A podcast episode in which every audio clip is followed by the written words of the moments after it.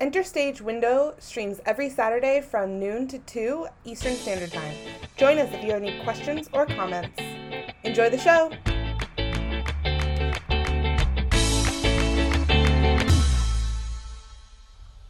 Hey guys, we are back for another week. Um, I'm here with Landyn once again, as per usual. Say hi, Landyn. Hi, guys. Hey. It's Landyn, reoccurring as the role of the omniscient voice in the background. All right, and today um, we got a lot of really fun stuff for you guys. We're going to talk about our experiences in the education system and um, also about being lifelong learners. And of course, we're going to relate it all back to, to role play and writing advice and stuff like that. So um, while Landyn is kind of going to do uh, her little introduction and get you guys going, I'm going to get the game started. And, um, and I want to just say thank you also to all of our new followers. I see we had several new followers come on while, uh, you know, in between episodes. So welcome. Hey, happy to have you guys here. Thanks for listening to us, Gab. oh my gosh, yeah. Um, well, yeah. So today, today we're going to be discussing education, but I think we also wanted just to do a quick disclaimer that we are both uh, American, Yes. and we both had a United States of America uh, experience and focus as far as when it came to education. And we know that different places around the world have different education focuses and styles, and so I think that's important to discuss and acknowledge when we're going to be discussing this. But if you are listening and have any insight for things outside of the American system, we would love to hear them. And even if you do have insight for stuff inside the American system, we'd love to hear that too. But especially opinions and experiences that happened outside of the of the USA, we would love to hear about your guys' take on education and what that experience was for you. So be sure to do it down in the chat, or you can uh, contact me on our Discord server if you want to come in on live. We can always do that too.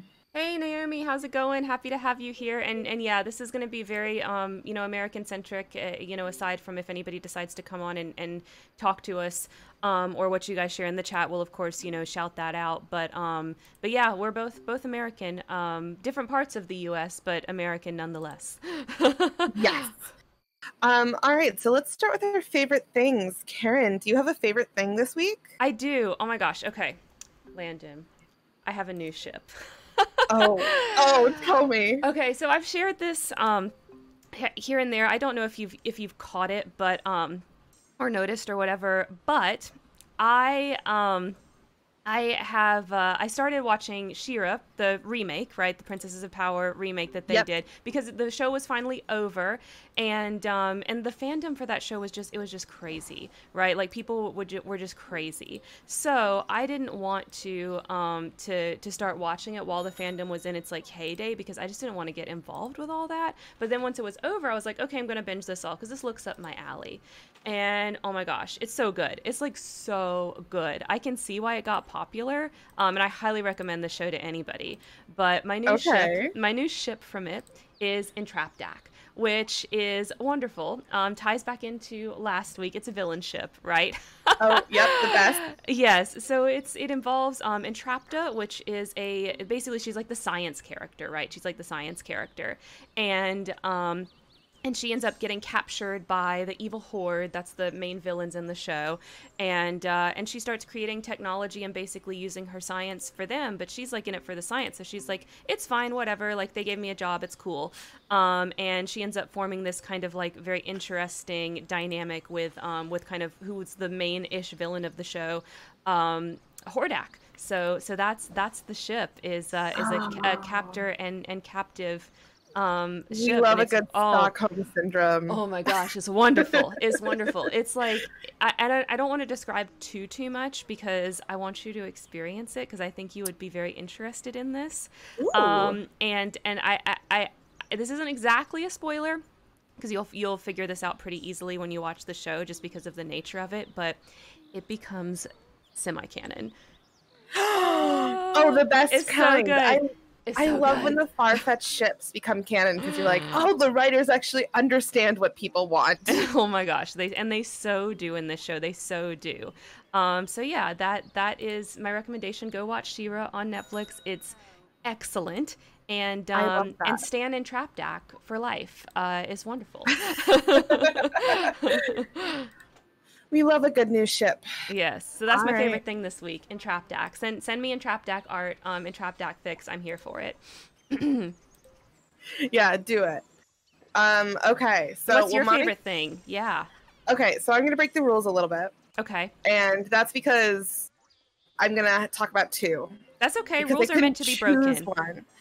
Uh, the reason being that I had one really picked out, and then Taylor Swift decided to drop a surprise album this week. Oh man, how how much I Um, knew folklore was going to be one of your favorite things.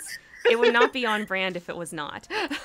when I was doing the outline, it had not dropped yet. And Oh so when I picked my favorite thing, I was like, oh, who knew that Taylor would, of course, drop something and then change my life forever?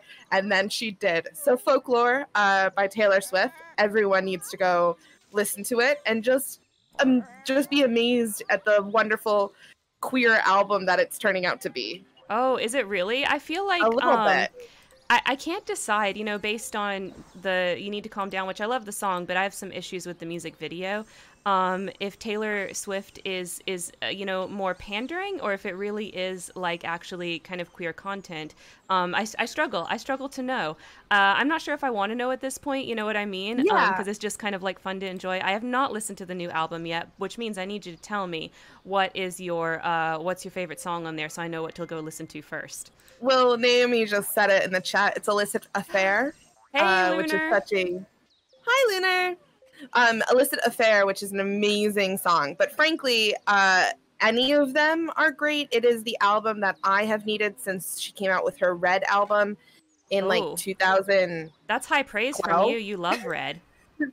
yeah um so i was like oh this is the this is the album i needed and then she just kept putting out pop albums and so i'm finally i'm finally glad for like an indie folklore album a folk, it. folk album Lunar, But, Lunar, uh, funny enough, is a huge Swifty too. Um, I I learned that last night when I was in her stream. Um, so Oh hey, hey, Lunar, we're talking about Taylor Swift. yeah what is your favorite song lunar yes. Um, I have to say, Illicit Affairs, uh, Cardigan, and Elixir is amazing. Those are my top three. oh, okay. So that's that's what I need to go. That's what I need to do at some point today is go listen to those three. Um, Yeah, I'll put that can- on my to do list. Please do. Okay, and then while Lunar is answering the question about what is her favorite song, I will talk about the favorite thing that was originally uh, my favorite thing for this week. Before Taylor Swift, Swift stole that thunder. Yes, but apparently this week is just supposed to like enlighten and just like make my inner high schooler so happy, which is great. Because my favorite thing this week was uh is actually Twilight. And I know what you're Oh. thinking. You're like, Oh. Landyn, it's Oh. not 2008. it's not. We are not 16. what the fuck do you mean Twilight is your favorite thing this week? And I will tell you that uh, my friend and I were having a a tough day. And so we decided that we wanted to just like zone out and watch a movie. And we thought, you know, it'd be really, really fun to just riff Twilight, to just Ooh. make fun of it. Fun. And so her her roommates had gotten into it. Like they were like, "Oh yeah, that sounds great." And one of her other roommates were like, "Well, I've actually never seen it." I was like, "Okay, that's going to be she miss it? amazing." He, oh, he. How did? Oh, well, that's what. That's how. You- Never mind. That's how. But like my brain did not put that together, right? Cuz I was like, "Oh, okay. Uh 30-year-old man didn't see Twilight. I understand that. But when he says didn't see, he means that he missed it altogether. And Hmm. I didn't realize this because I thought it was just that he never watched it. Mhm. I didn't realize this until there is a moment in the movie where Edward is showing off all the reasons why he is too dangerous to be around Bella. And he's like throwing trees and going super fast. And then he's like, You should see me in the sunlight. Whoa. And we, as people who grew up in that age and era, know exactly what's going to happen when Edward Cullen steps into the sunlight, right? This man did not know and was not prepared at all. So when he steps in and starts sparkling, my friend Jamie goes, What the hell is he doing? And it was in that moment that I realized he knew absolutely nothing about Twilight, which just made it wonderful because Oh, it is the no. worst thing in the world to watch if you're expecting vampires and you're getting a glittering boy in the sun. Oh my god, this poor man. This po- my heart. Jamie, you can show him this clip. Jamie, my heart. My heart goes out to you. I was ever so slightly I was ever so slightly too old for Twilight. So I was in the prime of like making fun of Twilight and disliking Twilight. Um, and I'm so sorry that you got to miss all of that because it was a roller coaster, right? It was a roller coaster from like It I hate. Twilight all the way to well maybe some parts of it are okay, all the way to the third book where it actually gets kind of adult and super weird and kinky and I was like, "Hmm, I don't know about this. Maybe there's good parts."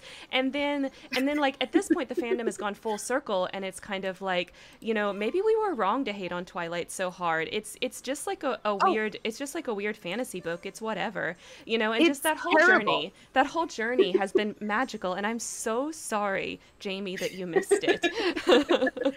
The whole thing has been terrible because the movies are just trash. The Oh, books, yeah. I will still I will say that the books actually have some decency in them as far as storytelling goes. But oh, Although the let's be movies fair, are they're just- the books are mostly trash too. But but they're like I they're mean, like yeah, they are. they're kind of like you know our trash. Our like they're they're the kind of trash that um that you know that women enjoy. So you know it's kind of like forgivable. But the movies try to like redeem them in these weird ways. Anyway, yeah. So that's my opinion on the Twilight movies. They're like all the bad parts of the book. that is very true. So no, so uh, upon hearing that he, the reaction he had to Edward Cullen sparkling, I knew what I must do, and that was to put my very dear friend Jamie through the entire series of Twilight. Um, so we have watched up to Eclipse. We are going to watch Breaking Dawn, both part one and part two tonight.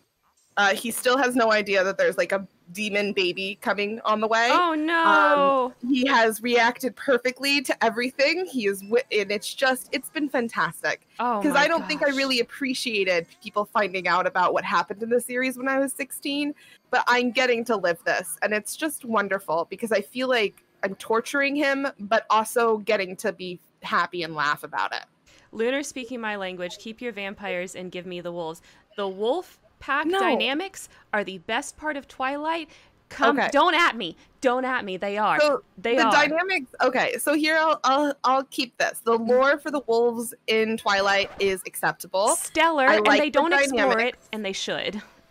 I enjoy the dynamics. All of the characters are trash. That is my mic drop. I'm sticking with it. Okay, I really, I really can't disagree with you there. If if she had designed better wolf characters, then maybe she would have felt compelled to actually explore the really cool lore that she made.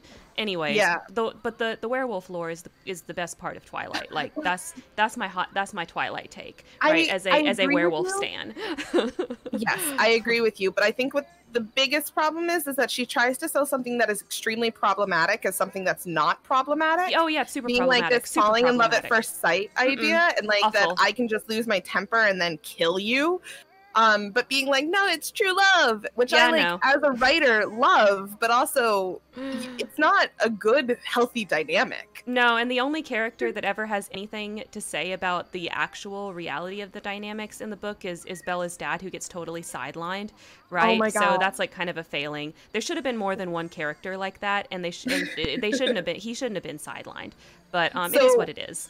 We have decided as a collective, this group that's watching Twilight together, that uh, Charlie Swan should have been an alcoholic. It would have been so much like added depth to his character instead of just being the awkward father who doesn't know anything. Um, and I was like, that's the best part about Twilight. Sorry, my cat's meowing in the background if you can hear him. Hey, Sherlock. Just noisy. He's like, Mama, you're talking to someone. you should um, be talking to him. I talk to you all the time, child. Anyway. uh, so that is that was my original favorite thing was was the Twilight series. Uh, not because they're great, but because the reactions by other people have been fantastic. Love it. Um, so we let to backtrack for just a second. It looks like Lunar had said her uh, her favorite songs were "Last American Dynasty" and "Betty." Uh, do you have any hot takes on those songs? How do you feel about That's- those ones? So the uh, the three I mentioned earlier were my top three. Last American Dynasty is number four, and Betty Oh. is number five. So Oh, Luna, wow. you got great taste. Wonderful. I love it. I love it. Oh. Yeah, so Sorry, have- the cat is knocking things down now. That's what um, they do. Betty is the super queer song. Um, Mm. It's not. So here's the thing. Not to like deep dive and make this entire stream about Taylor Swift. yeah, I'm sorry. I'll tune out. Um, I mean, you know, I don't know what it means when you when you click off of your own stream, but but very quickly, um, the song is written by Taylor, obviously, and is sung by Taylor. Uh, however, it's supposedly about the perspective of a man talking about his like first love, but it's totally not. It's totally queer. Anyway, Oh. that's all I have to say about that. okay. Um, Well, so- I will. I will have to actually listen to this and give my take. I just, Do it. I hope I like it, um, and that she doesn't release music videos that make me ruin the parts that I like. That's what I really have to say about That's that when it comes to Taylor and um, and queer content. Yeah, well, I, I understand the. So the you gotta calm down song was I think it was a little pandering, like it was super said. pandering. It was super pandering. and then on top of that, I she tries to pretend the haters are all just poor Southern people, and it's like, no, that's not what's hurting gay people. What's hurting gay Well- people is the systems and structures, not the poor your poor neighbor that's a bigot. You know? I yes, but I also sit there and I go, I will accept any allyship I can, especially because it is so still to this day incredibly um rare within Hollywood and or celebrities I to mean, come fair. out with content to not support like it's not rare for celebrities to support but to come out with contact content and actual su- support people are either identify as queer themselves or they don't create content um, so I am very grateful for Taylor Swift in that way. However, I agree that her take on what homophobia looks like these days Like that's just Uh, not, was not very- true. It's just not true. was, yeah, was not true. yeah.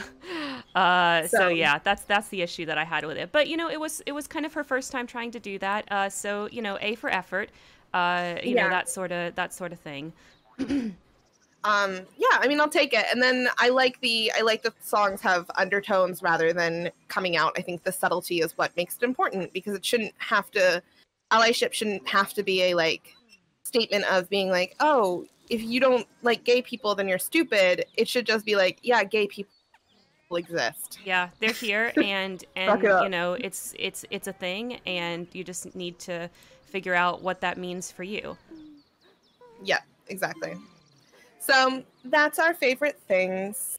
Um, if you're watching the chat right now or you're watching the Twitch, be sure to subscribe to the Twitch. I think we forgot to say that earlier. Yeah, follow. Give us a Um, follow. Sorry, we're like super. yeah. We're like really new to Twitch and Super Boomers, so like I I know it's follow, but I keep doing the same thing. I keep doing the same thing and saying subscribe. Subscribe to my YouTube channel. Follow the Twitch. Follow the Twitch, subscribe to YouTube, and also follow our Instagram. Yes. Um, both Karen's and our Enter Stage Window, which is the uh, name of this wonderful stream, since we were terrible at introducing that as well. oh yeah, we actually have a name now. I keep forgetting, but we have a name now. We're called Interstage Window. Uh, Yeah. That is that's our official stream name.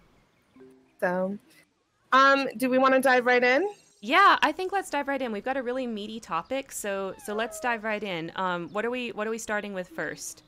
So, for those of you who were not here to join us because our viewership went up since we started, we are talking about education right now. And I figured a good place to start would be our stories through education because both of us have very, um, both of us, first of all, are, are teachers in some ways. I'm I'm going to be a teacher for elementary, middle school, and you are a teacher of an adult of adults, but you it's more of like teaching as a job rather than like being in a school system. Yes, so I'm not part of the school system. I'm um, what's called a corporate trainer, but if you've not worked in the corporate world before, sometimes that's confusing. So some what I'll say a lot of times is like I'm a teacher, but it's for adults. So essentially, what I do is you know when you get a new job at a new company, you'll have like either training videos you have to watch, or you'll be sent to a classroom with a trainer to learn how to do the job, or like someone will come sit with you at your desk and show you the things you're supposed to do.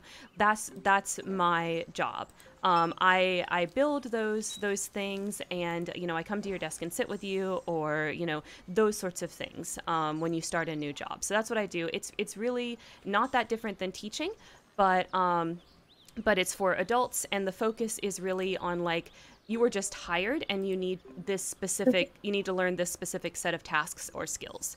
Um, so that's that's what I do. And then we also both consider ourselves lifelong learners and people who are really uh, aware and want to continue our education, whether it's in a uh, a what's it call it a, formal like a or professional, informal. normal way, or yeah, formal or informal. That's, yeah. those are the words. Yep. I speak English. I promise. um. So yeah, we kind of just wanted to discuss that and have that topic and our experiences going through that and how we got to where we are about the feelings of education as well as wanting to be in ways teachers as well as wanting to continue to learn throughout our life and how we can apply that to our RP styles and writing in general. Mm-hmm. Um, so Karen, why don't you tell me about your your experience within the educational system here in the United States? Okay, so um, I went to public school in uh, in a deep South state, so um, it's it's not unusual for you know it to be said that those educations aren't the best and da da da da things like that. Um, but really, I, I, my education wasn't too bad. Um, my parents actually made a, an overtly political decision to send me to public school because um, they thought it was very important that I understand how to get along with people different than us. You know, people that are are different. You know, um, socioeconomic classes, people that are different races, people with just different experiences than what I was experiencing in my relatively middle class neighborhood. So it was a very political decision. I'm glad they did it because um, I saw what happened to the kids that came out of private schools in my area. Not so good. So, very glad that they did that. Um, so, my education was actually fine all the way up until high school. So, what happened in high school is that the No Child Left Behind policy was enacted. And I was the very first class at my high school that was forced to go through the standardized testing that came with the No Child Left Behind policy. So basically, what that meant is to graduate, I had to pass a class um, and a specific test that uh, that basically said like Karen knows enough to graduate high school. So you were allowed to take this test all the way from 10th grade on. So the moment I was allowed to take it, I took it and I passed it because it wasn't that hard, right? It was it was testing for bare minimum, right? Yeah. So so that was the no child left behind policy and I passed it in 10th grade. And after that, what I experienced was being taught that test over and over and over and over and over yep. because there were kids that hadn't passed it and we wanted our school to have everyone pass it. So, what the teachers would do is constantly have to be reteaching and reteaching the information that was on this test to try to help kids pass it. And so, for those of us that already had passed it, we were just subject to this. We were subject to this over and over and over. And then, so I basically tolerated that um, during the end of the 10th grade and through 11th grade. And then during the summer of oh oh my gosh, thank you so much for the host, Lunar. Uh, really really appreciate that. Um, what was I saying? Oh yeah, okay. So during the summer of my 11th grade year, I started applying to colleges. I did early acceptance, early admission, and I got into the college I wanted to go to. And my parents agreed, yes, we will pay for this particular college. It's all good. So in my mind, like I was done.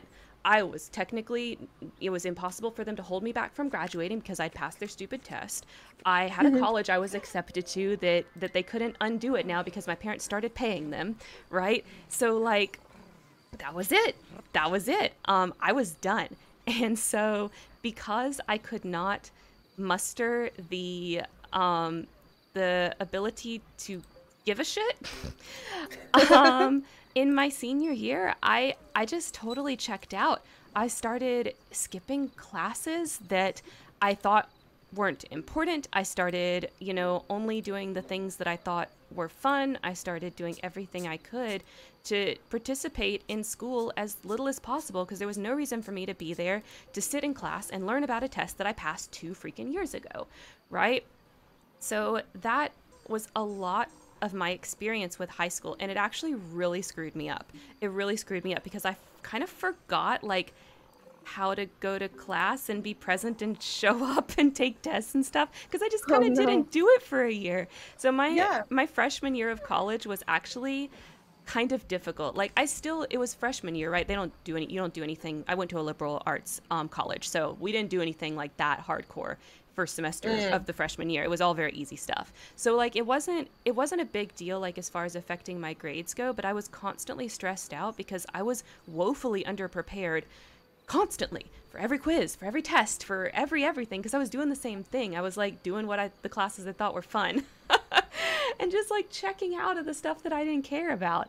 And I had to kind of like relearn how to be a student, which was absolutely freaking torturous. So, what I'm trying to say is, I blame No Child Left Behind for me for essentially like a year and a half of my life forgetting how to learn things. And that is been that was my experience with the education system.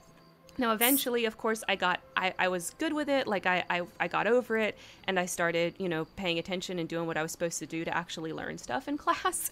And, and yep. I was fine. And I was fine. Like, it was just really the first semester that I was really, like, screwed up for. Um, so I got out of it and it was fine. But, you know, um, it was torturous. It was really, really torturous my first semester of college and, and academically torturous. Um, so, yeah, that was, that's my experience. Not so good. Not so good, so, really. I have a couple questions because I was okay. a little younger. So when I do not remember a time before uh, No Child Left Behind, um, mm-hmm. mostly because I was in I was in private school before it enacted, and then when I uh, went to public school, it was already a part of the system. Yep. So the standardized testings that you were taking were they when they first were implemented were they already um, attached to funding or did that happen a little bit later? Do you know? No, they already were. They already were. So there was okay. a lot of like if we don't pass everyone, we're going to lose our funding. So there was a point. Yeah, go ahead. Yeah, so it wasn't necessarily that they wanted to pass everyone; it's that they were just basically like, "Nope, we need to, we need everyone to pass because yeah, there was panic. We are going to not have any money to pay our teachers. Yeah, there was like legit panic. Like it's not it's not like it's not like the teachers made this decision and thought standardized testing is great. We think this is a wonderful yeah. system. Let's do it. No, like they were coerced the same way everybody else was. Um, this was not this was not like something something like that where like everybody collectively thought this horrible thing was a good idea. Not the case. Um, so yeah, you're that's a good question because I want that to be clear for anybody that's younger that doesn't remember going through this. No Child Left Behind the testing was tied to funding. So there was pressure for all of us to pass the test. There was pressure for the smart kids, like, please don't leave us and go to private school. Please don't leave us and go to boarding school. Please graduate with us. And, and like, please tolerate having to basically do the same thing for three years in a row um, while we get these tests passed because it was their first year. They didn't know what the hell they were doing. I was literally class yeah. number one that was required. So they did not know what the hell they were doing with us. Yeah, it's that's so that's so frustrating. It was super that, like, frustrating. That the fact that I mean the first of all for people who do not know what No Child Left Behind was for those outside of the United States or who haven't heard it, it's basically a series of laws that were passed by uh, President Bush Jr. Not he's not actually a junior, but w. it was the second Bush. W. W. Um, that basically said that uh, in order for kids not to drop out, there would be a new system of how schools would receive funding from the government that would uh, require yearly standardized tests from grades two through senior year in high school. So basically, for basically 10 years, you had to take these tests. And then, depending on how the percentiles the school does, is dependent on how much funding they get. Mm-hmm. Uh, which is so stupid because yeah. that also means that places that have less students or less rural or areas that have uh, people of higher privilege versus people who have low privilege, um, inner city schools, urban schools are much less likely to get funding, even though they're the ones that need funding the most. Yep. So in these areas, for example, where like a lot of the students, by the time they reach high school, they are also working to help support their families because they're living in impoverished areas um, where jobs yep. are just not plentiful. Um, they they essentially get cut funding because you can't do super well in school when you're trying to work, you know, 20, 30 hours a week on top of going to class. You know. Yep. So it was and then, it's awful yeah it basically rewarded the, the whole purpose of it was to reward schools that were doing well and penalize schools that were doing badly but it didn't take into account that the schools that were doing badly quote unquote needed more help and more resources. Yeah, it, they didn't um, take into account why certain schools did better than others. Essentially, it just it I didn't. Mean, yeah. It didn't. It, it tried to pretend like that the that the what schools did better or worse had something to do with like the quality of teachers or the intelligence yeah. of the students, and that's just not the case. Nope. So it was it was a terrible thing, and then it has stayed. Like it has developed and changed. Uh, Obama tried to rewrite some of the rules, but in order to replace a, a, the laws, he needed to come up with his own, and those laws were not nearly or standards were not nearly as they weren't good either. We still have standardized testing. Uh, funding is still built on testing. What it did, it changed that the fact that if a school is reporting poor grades, it gets three years of additional funding to raise those grades or raise those test scores so that you can hypothetically, if you're getting additional funding, you can solve the problems. Mm-hmm. Um, but then if those test scores do not raise, then the entirety of the school c- gets both that additional funding taken away and then their original budget taken away as well. Yeah. So schools, essentially right now, what schools are being told to do is, hey, you have three years to fix systemic problems that have nothing to do with yeah. how you run your school. it's yeah. essentially the state that we're in now, um, which isn't any better. It's only like slightly, like a half step better than what I went through, but it, it, doesn't it doesn't do anything to solve the underlying problems. And then the also the other thing that uh, No Child did left behind did was make it basically impossible to fail or be left behind. So students all of a sudden that were struggling with certain classes or certain concepts, especially in elementary and middle school uh, were passed through whether they knew the content or not. They were yep. never held back. The held, holding back a student required multiple steps so that you had students who who barely have any reading ability in high school because yep. of these issues because they were never properly taught because once you move on you're you've been assumed that you've already been taught how to read and if you weren't capable of doing that in third grade and were never taught how to continue doing that um, or how to change those habits or how to or how to cope you're just not going to be able to be at that literacy level at all. Yep. Um, and that made it so that kids can fall through the cracks even though this idea was supposed to help kids not fall through the cracks. Yeah so they pass on paper but they don't really they don't really yeah. at all. They don't really um, um, so before we get into too much else with that, because there's a lot of different ways that that conversation could kind of spiral, but I want to hear, yes. I want to hear your history. So, um, oh, so God. Landyn, explain your history with the education system. All right. So um, I think it's very important to realize that uh, there is a huge split for me. Uh, I was a very different person in high school than I am in college. So uh, there are two very different takes. For the first thing with uh, high school is well, for my primary school, I was lucky enough to be in a private school uh, from grades K through eight. My graduating class was 12 people. Wow. Um, yeah, it was a very small private school. I had the same people and basically the same teachers through the entire thing. Um, and it was nice in a way that I was very lucky to get that one on one attention uh, that I was able to have a lot more freedom because there weren't those requirements on private schools. I never took a standardized testing. Um, I was able to learn the curriculum without having to worry about what the government was thinking, which was very, very nice. And I'm very pri- privileged for that fact. However, uh, it still wasn't the best experience because, first of all, small groups and small small as much as like one-on-one attention and small classroom sizes are good uh it can get very very clicky and very very hard to learn in an environment that can be hostile because it's so small. It's a really it's an interesting conundrum. But that was my own personal experience. But i went through as far as learning i learned the traditional route. So i was there was no like nowadays in p- private schools there's the idea of different kinds of learning whether it's fo- high focus on kinesthetic learning or community service projects or anything like that. That didn't exist when i was going through private school. It basically was just school but smaller classes. Um so i was ahead of the curve when i entered my freshman year and for freshman year i went to an i went to three different high schools freshman year, I went to an all girls Catholic school, which was a very interesting learning curve. Uh, and it was for the first time that I really felt like what school was that I had multiple different teachers, multiple different classes, that I was able to choose what I kind of wanted to learn and how to say in it, which was very interesting. But then I was asked not to return, being that I'm not Catholic, and I made that very clear. How um, dare you? when I started questioning God in theology class, they were like, perhaps this isn't the school for you.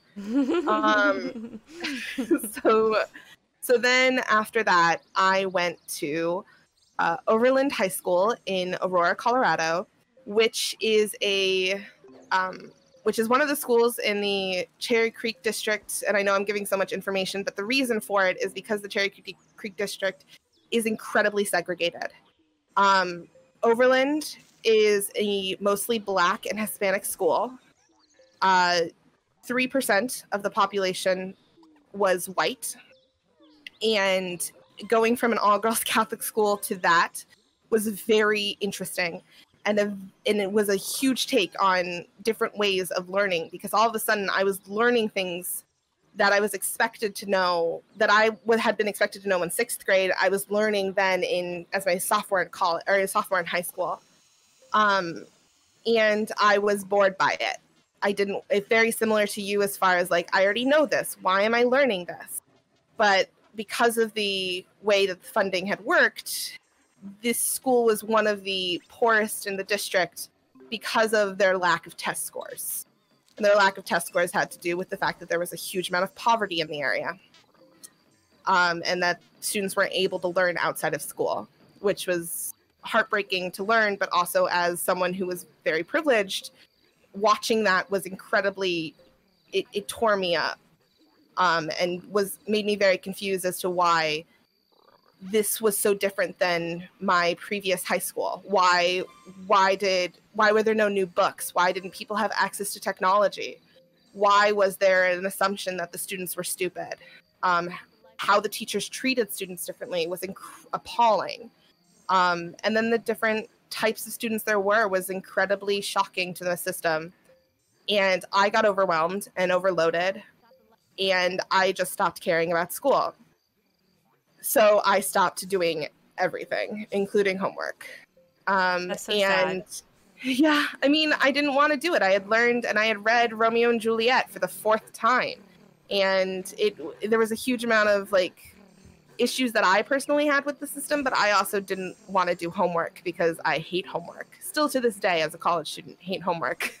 oh my um, gosh, I have a whole take on homework, but um, but I don't know if we'll I don't know if we'll get to that. Um, but we'll see. Uh. but uh, so I did that for an entire year, and my grades slipped, uh, of course, as they should. I was acing tests and acing uh, and participating in class and being who I was as a student, but I wasn't turning in any homework, which means that every single class on my report card was a D mm-hmm. uh, because that's how much weight homework was considered in that school. So you basically were getting like not getting a participation grade. So they were like, well, she knows the material, but she's not participating, so we're going to punish her for that. Well, I was no. The problem was is I was participating. It's just oh. that homework was considered forty percent of the grades. Oh wow. Okay. Yeah, it was, which is that's terrible. And look and looking back on it now, I was like, what about the kids that like were raising younger siblings and who had who had justifiable reasons to not do their homework and we're failing because of those reasons that's terrible that that's how the system was made.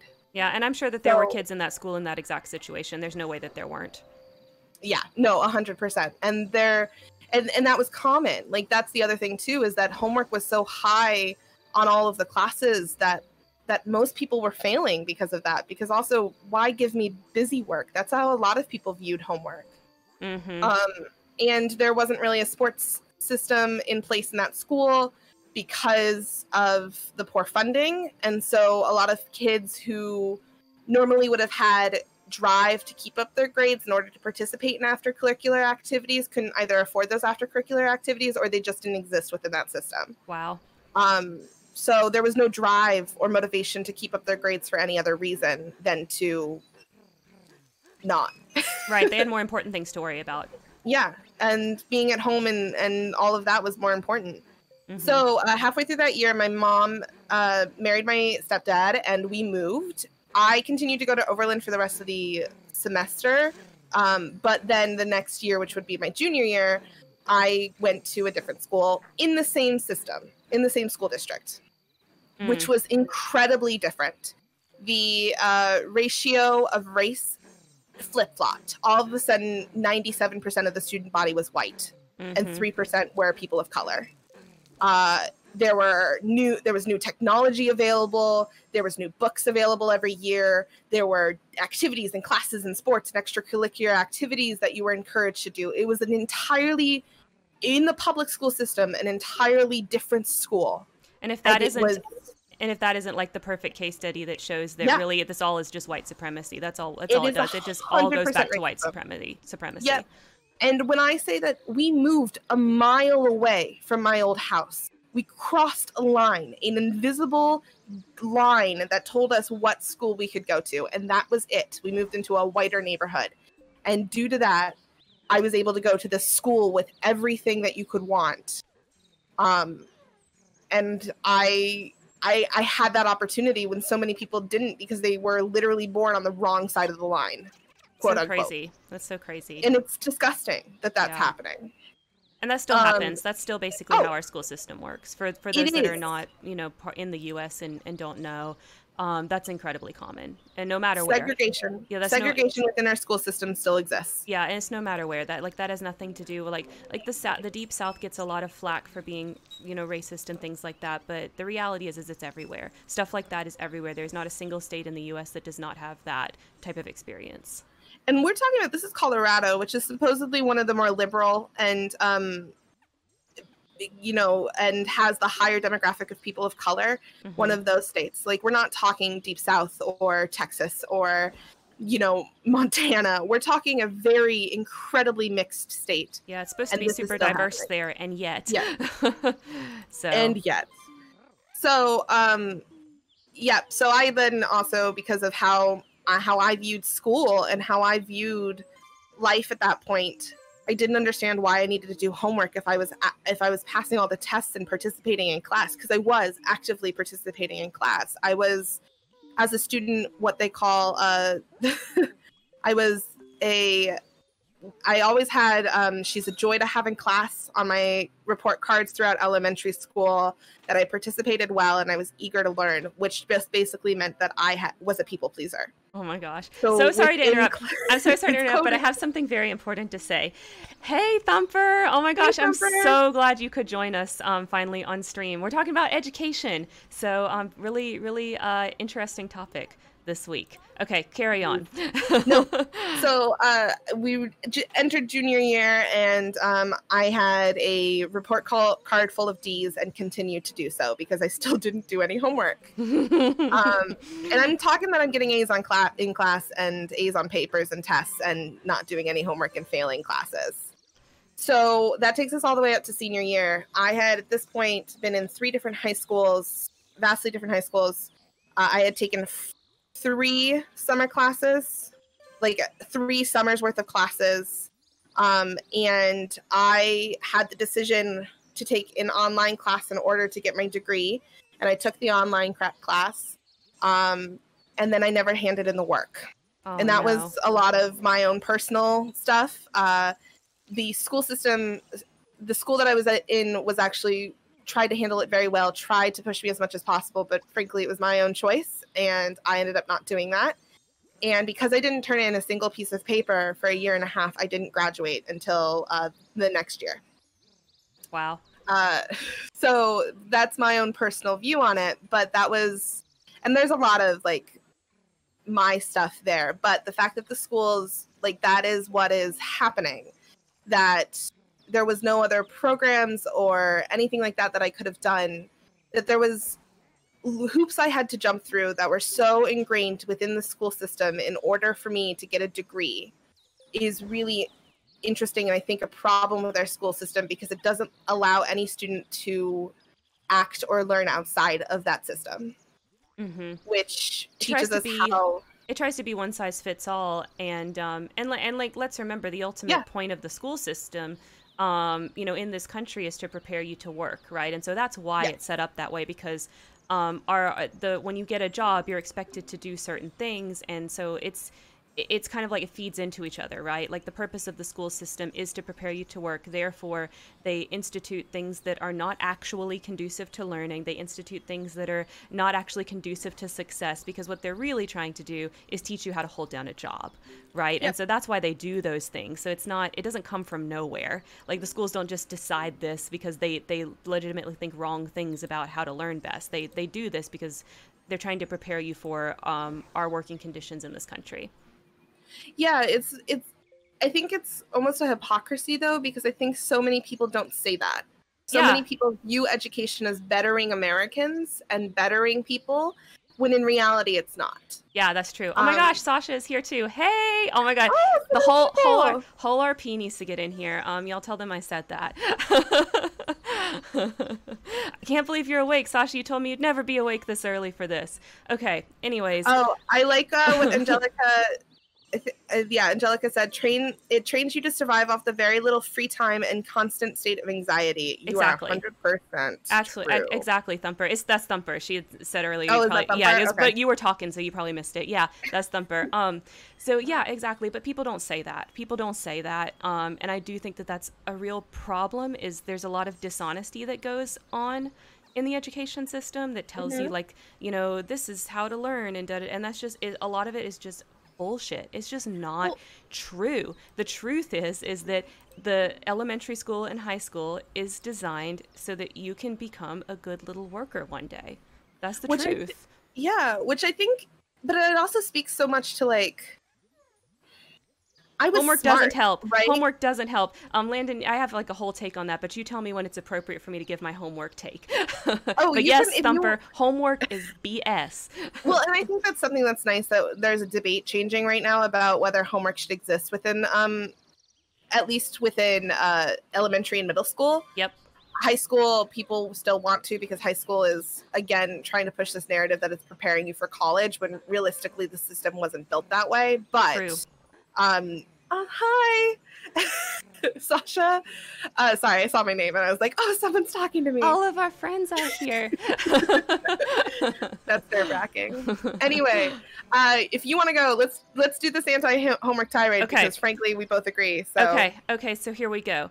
Um, I didn't realize I was anti homework until I became a corporate trainer in my job, and there was never any reason. There is never any reason, excuse. I don't care what it is. There is no reason to assign people homework. There is no reason yep. to assign people homework. If you cannot accomplish what you need to accomplish in your class time, then your syllabus is flawed okay? Like the amount of hours that you sit in class and learn, people can only do that so much, okay? So I'm doing it for corporate training first perspective, right? So eight yep. hours a day, eight hours a day you're supposed to be learning. People cannot sit and learn for eight hours a day. They can't. And absolutely nobody in the corporate training, adult learning field believes that people can sit and learn for eight hours a day. So why the hell are we giving people homework so that they end up, you know, quote unquote, working, working eight hours? Because that's the point, that's the reason they give you homework. Like the real reason they give you homework in grade school is so that you're working eight hours right? Because that's what we're yep. doing, right? Remember, we're preparing you to go be a good little worker, right? So well, that's the reason they give you homework. But in the corporate world, you're already doing the eight hours, and I already know that you cannot learn eight hours of material. I never ever had eight hours of material in my classrooms even when you were do- even when i was doing trainings where it was like you were doing you were six weeks in the classroom before we let you on the job even when we were doing that i never had eight hours of actual learning a day. We would have maybe like six and a half or so hours. And when you factor in, and then you, you, you have a bunch of breaks, right? You have a bunch of breaks. And yes. everything was accomplished within class.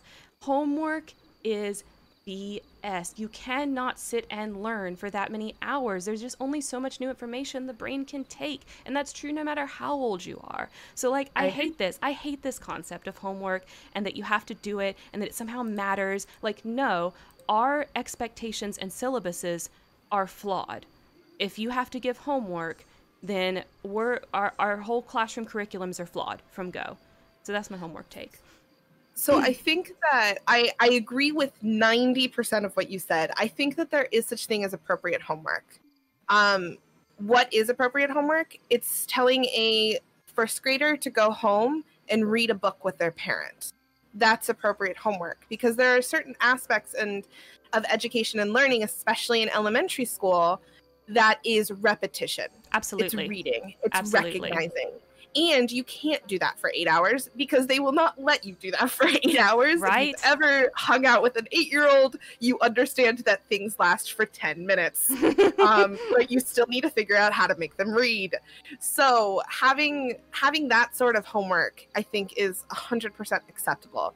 but that's different. That's that's get to appro- worksheets. That's appropriate Yeah. for the age. And the other di- big difference in elementary school when it comes to homework is you've got one teacher. So they know how much you've done in the classroom during that day and how much extra work it's going to be to do the homework, right? Whereas in high school, you have like four, five, six different teachers who aren't talking to each other and don't Yep. realize that now you've given these students four or five hours of homework in a night because they're not it's not like that. You know what i mean? So like it's that's a, that's age appropriate specific to that situation and you have one teacher controlling it all. So they can actually you know assign appropriate levels of work. I agree with that. As soon as as soon as middle school starts, I think that's when homework gets uh, ridiculous because Bingo. 100% why are people why are students going home in science class and having to do something that couldn't be discussed and done during the 4 hours of science they have that week. Yeah give them activity time in class. It's okay to say we're not lecturing today we're doing an activity today. Also, i do do that how all the time in my classrooms. Do you know how rare it is a kid their their natural learning ability and natural state of learning is to read something and learn from it? Yeah that's a that's a worked skill. That is a practiced and it's not something that is naturally inherent. You were not born with the ability to read something and then understand it. You had to practice it which means that if you at any point in time because you have a um, because you're dyslexic or you didn't have as much exposure to to reading when you were a kid or anything like that along the way through your education you suddenly find it so much harder to be able to read something and recite what it says. Mm-hmm.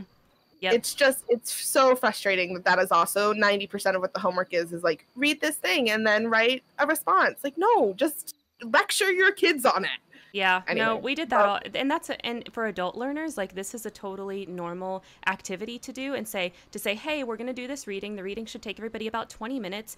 Everybody, you know, raise your hand when you're done, so that I know when you're done. When everybody's done, we're gonna talk about it, right? And then we Yep. would have quiet time while people read for like twenty minutes, and that was considered appropriate classroom time. It gave me time to answer my emails and stuff like that. And there was never an expectation that, like, as adults, you're supposed to be, you're not supposed to spend classroom time, you know, doing these types of activities. The expectation is you do that in class. yep So some Um, comments, some comments that I see that I want to call out. Um, why Yes. is the amount of homework increased over the years? Training the wage slaves harder for the future. well, we do know that productivity has increased and wages have not increased in this country. That is a fact. So I'm sure that's connected.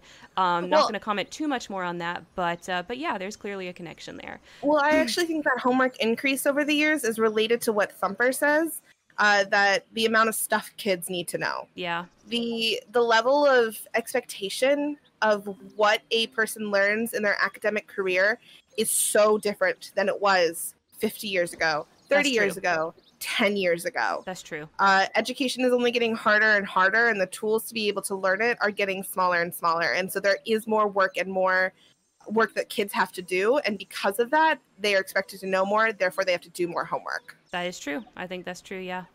Which is terrible. Yep. Um, so yeah, homework bad. When I'm a teacher, I won't do homework. That's, Yeah. that is a guarantee to all of you. Well, we we hope, right? We hope because it's not it's not the individual teacher's fault, right? It's the system pushing them in that Yes, way. So true, so I just we hope you won't have to assign homework, but if you find yourself having to assign homework, um, you know, I I would understand because I'm sure a lot of these teachers don't want to give homework and have to. Yes, it's a lot. Yeah, it is. Um, so very quickly back to because my story is not finished with education. Okay, yes. um, I am having a very different, but also similar experience in college. And that's being that trying to figure out the hoops that someone has to jump through in order to get a degree is extremely frustrating. Um, I knew that they existed, and they existed to make it so that be having a degree can be considered a rarity and a privilege, and that you had to work for it. But the fact that it takes so much effort, and you have to learn so many things about shit you don't need to know in order to just get a job, is ridiculous. That's and that's true. all I really kind of wanted to say about college. Thumper says grad school is hoops to the tenth power. Man, I believe it. Sometimes well, I, I mean, I think about going back to school, you know, because I really do like learning and and uh, and that sort of thing. But um, but one, it's too expensive, so that's that's that's the reality of what's holding me back. Oh, but yeah. the other thing that's holding me back is just like just just the the amount of like stuff that has nothing to do with what I'd actually want to study is the other part of it. Oh my god, the fact that all I want to do is teach, and I'm talking teach small children. I'm not talking teach Shakespeare. And Mhm. uh, how much Shakespeare I had to read in order to get a degree to teach small children is ridiculous. So, um, what we have learned today is Landyn has a huge hate boner for Shakespeare. Don't um, at her. No Shakespeare for Landyn. any class, any any any Shakespeare and anything from the Romance period, I don't need to read Frankenstein again. I don't need to read anything. Oh, I like by any Frankenstein. Shelley. That's a good no, stop. I'm so sorry, but I have a similar a similar thought with um because I grew up in Alabama. We read To Kill a Mockingbird like four times. Like I read that book like four times, four different years during my middle school Oh, and high school same. career. Um, and it's a wonderful book, but don't talk to No. me about it. I don't want to. I don't want to hear nothing um about To Kill a Mockingbird. to be completely honest, if I could go through the rest of my life without hearing the words Romeo and Juliet, Hamlet, To Kill a Mockingbird, or Catcher in the Rye, I would die happy. Not because they're terrible books. They're well written books, but I just they need to stop. yeah, I'm not t- a huge fan of The Catcher in the Rye for similar reasons too. Uh, it's just too much. It's just Oh. like too much. But basically, the education. Well, I think also something that you were saying, um, as far as what the education system is, is to train us to be good workers. Yeah, We also need to acknowledge what the education system really is: is childcare. yeah, that's true. It's a lot of childcare we too. you when the school system when the when the universal school system within the united states it became into existence it wasn't about what people had to learn it had nothing to do with actually the kids at all uh, it was about that parents needed to go and plow the fields without worrying about their kids killing themselves Yeah, it's because they needed a Um, spot to stick them during the day yeah while they did stuff that they needed to do. and it became illegal for those places to be factories or Yep. farms So it's because like there was not child working, labor. Bef- yeah, there was child labor before there was school, Yep. and so as soon as child labor became illegal, and it became they had to invent a place for those children to be so that the parents can work, Yep. and that's when they invented school. And so the pure the pure reason that the school system exists is for childcare, Yep. which is also what brings us into the fact that sorry, and this is my little rant, and we can we cannot discuss it for very long if we don't want to. You're good. The fact that coronavirus Oh is, and they are pushing us to go back to school this fall, is because 100% for that same reason of childcare. No one has childcare because of how the system is working, and therefore we need to put the kids in school no matter whose lives it is risking. you ain't wrong. And that's, it's disgusting. Yep. I mean, yeah, absolutely. That's 100% what the situation is. Um, the reason why we want schools to reopen is so that we have a spot to, to stick the kids while the parents go back to work. Yeah. Because we've decided we're reopening no matter what. Which is uh, just so terrible. Yeah. I mean, we spent so a, many. we spent like a whole episode talking about the pandemic, so I don't want to get get like too much onto that. Yeah, but no. um, but it's related, so I do think it's worth a mention. Um, and I think you're absolutely right. Well, I Uh, think it- you know, and I think it's so much more complicated than people are talking about too, because for like without getting into it hugely, but like the fact that yeah, uh, Thumper says that there and says that DeVos will basically be willing to kill thousands of children Mm. before uh, the economy dies. So it's just once again showing that the economy is more important than its people. hmm Uh, that no one is thinking about any contracts. The fact that all of these teachers don't have in their contracts that they're willing to put their life on the line. And so every single teacher reunion has to redo contracts within the next month. Yeah, that's and that's impossible. Um, that's impossible. Rewriting all those contracts and getting everyone to agree on them in that amount of time. It's Just straight up impossible. impossible. So uh, here, uh, and I just I think that I think that if a teacher strike happened, it would be interesting. That's all I'm gonna say on the subject. yes, it would, and I I would not be surprised if it became if in a couple months when the schools you know start to reopen, you know, and I know it's different for every every uh, district and every situation, you know, based on what they have available. But um, yeah, I wouldn't be surprised if we start to see some striking. I really wouldn't. We'll see. Um, but I also think it's incredibly difficult because you know, uh, with all other things happening and no guarantee of where paychecks are coming and no one's hiring, a strike could be incredibly devastating for a family that needs to feed its kids. Yeah. Yeah. Um, more so now than any other time. So I It's a think tough that it- situation.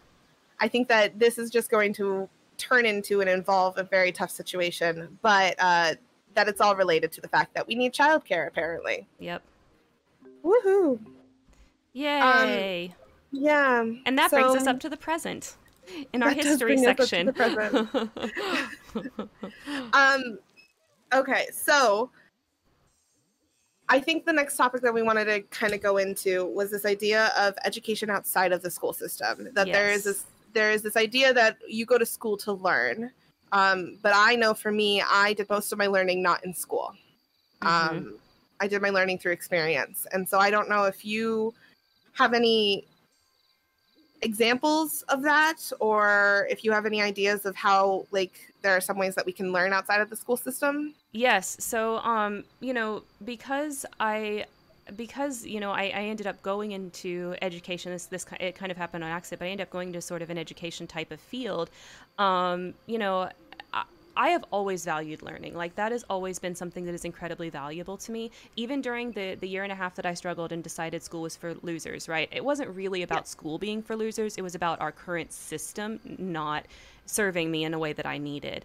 Um, so even even when it comes to even when it comes to that like i was still always interested in learning like i'm i'm the nerd who will look at something nonfiction you know and and you can totally tell this when you look at my um at my youtube subscriptions like i absolutely love educational channels. Like um, pbs and discovery both have a ton of educational channels on YouTube, and I'm subscribed to so many of them, and I watch so many of their videos, you know, and just I, I feel like for me, I'm not mentally healthy if I'm not regularly um, learning new things. So I am always trying to to find new pieces of information and new things that I think are interesting and and new things you know that I find enriching and um, and I and I think when when I'm not learning, when I'm not like taking in new information, then um, then I really suffer.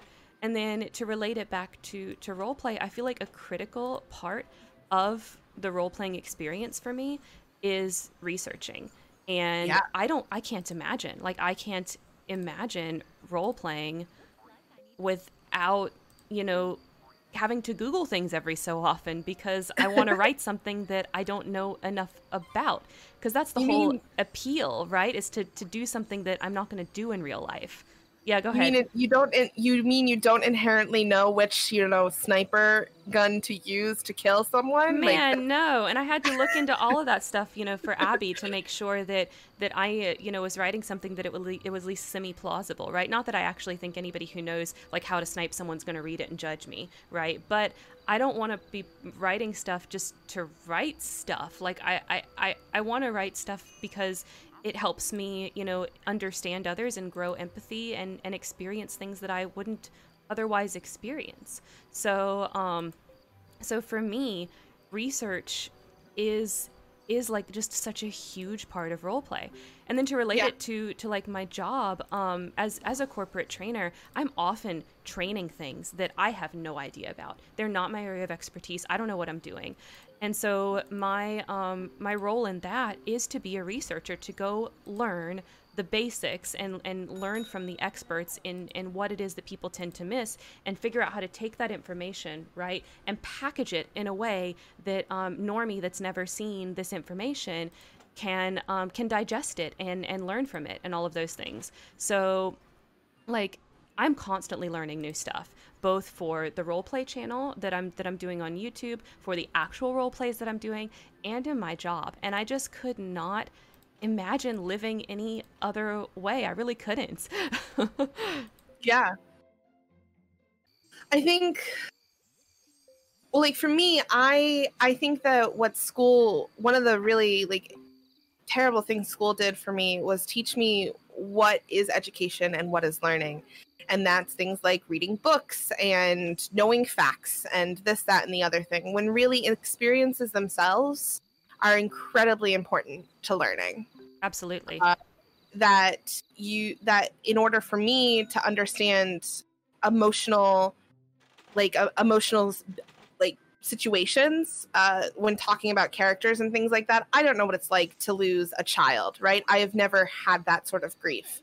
But being able to go and research and learn and educate myself about what happens to the body, to the brain, to the emotional reaction, to other characters or people who have gone through this, being able to have that sense of oh, this has happened to people before. Let's figure out how to make this realistic to my character is incredibly important.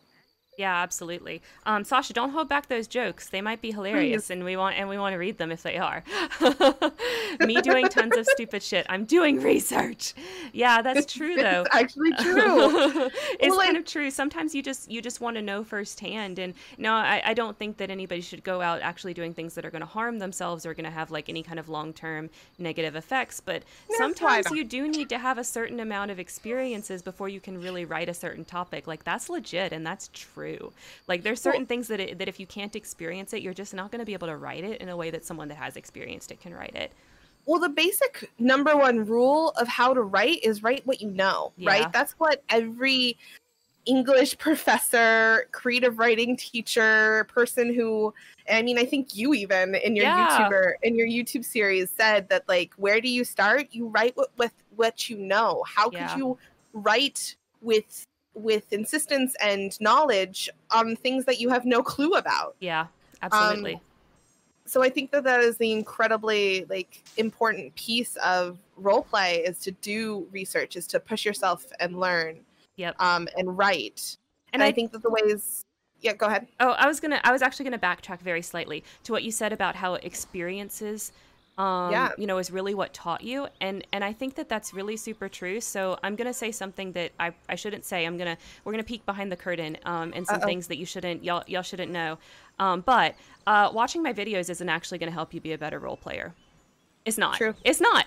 Um, all I'm doing, all I'm doing in my videos is setting your expectations so that you have the knowledge to be able to go have the experiences to become a better role player. Watching my videos isn't going to make you a better role player. I can't do that for you. All I'm doing is giving lectures so that you have things to think about and you have things to go try. That's all I'm doing. That's all I'm doing. Um, so yeah, uh, if you want to be a better role player, the videos aren't aren't really going to make you do that. They're just going to set your expectations. That's all I'm doing. Well, I think they also point you down the path of where to go too, right? Well, I yeah, that's it. That's the point, right? That's what we're yeah. trying to do. Is that you sit there and you go, how do you how do you start? It's a starting point. Yes, it's a starting um, point, but that's all it can ever be. That's all it can ever be. It can, the watching the videos is not putting in the work. The only way you're actually going to become a better YouTube uh, or better uh, role player is to put in the work in role play. Well, I think that's kind of everything, right? The only way you're going to become better at anything is to do the work. Yep. So the only way that you're going to understand a character more or be able to write this character better is to put in the work to learn yourself, to learn, to educate, to understand all the complexities with a character or a world, even. Like, yeah. I think that's also a huge part of it that we're not talking about is world building. You need, in order to like understand mob dynamics there was research that needed to be done about that. Mm-hmm. Mm-hmm. Yeah, there was a lot of stuff in in regards to the current role play um, that we're that we're doing. Where you know, I asked a lot of questions because I just never role played or really researched the stuff before, and mob stuff just wasn't really my thing. But um, but there was a lot of a lot of work in there in those initial stages. Absolutely. Uh, there's a couple yeah. a couple of funny comments. Um, Thumper says, "This is the work that Britney Spears was singing about." That's right.